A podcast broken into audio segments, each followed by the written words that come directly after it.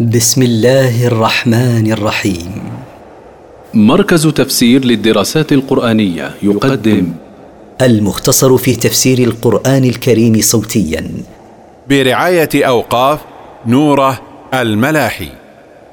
سورة الفاتحة سورة مكية من مقاصد السورة. تحقيق العبودية الخالصة لله تعالى. التفسير. سميت سورة الفاتحة لافتتاح كتاب الله بها وتسمى أم القرآن لاشتمالها على موضوعاته من توحيد لله وعبادة وغير ذلك.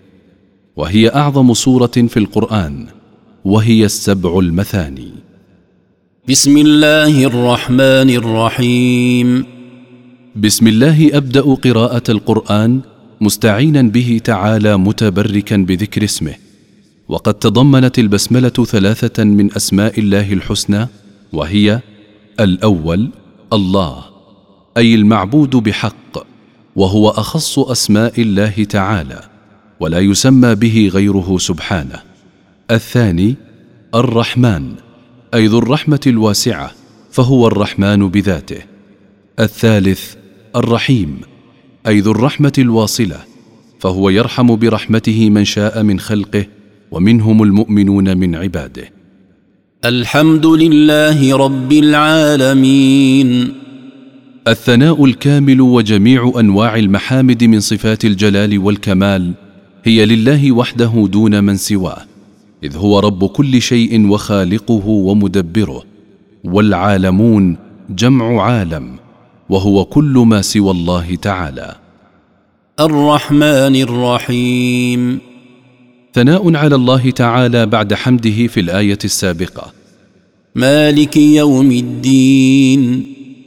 تمجيد لله تعالى بأنه المالك لكل ما في يوم القيامة حيث لا تملك نفس لنفس شيئا فيوم الدين يوم الجزاء والحساب.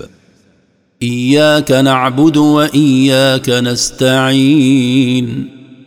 نخصك وحدك بأنواع العبادة والطاعة فلا نشرك معك غيرك ومنك وحدك نطلب العون في كل شؤوننا فبيدك الخير كله ولا معين سواك. اهدنا الصراط المستقيم. دلنا إلى الصراط المستقيم واسلك بنا فيه وثبتنا عليه وزدنا هدى. والصراط المستقيم هو الصراط الواضح الذي لا اعوجاج فيه وهو الإسلام الذي أرسل الله به محمدا صلى الله عليه وسلم.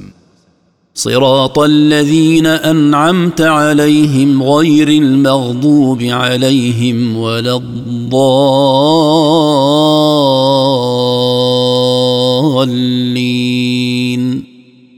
طريق الذين أنعمت عليهم من عبادك بهدايتهم كالنبيين والصديقين والشهداء والصالحين وحسن أولئك رفيقا غير طريق المغضوب عليهم الذين عرفوا الحق ولم يتبعوه كاليهود وغير طريق الضالين عن الحق الذين لم يهتدوا إليه لتفريطهم في طلب الحق والاهتداء إليه كالنصارى.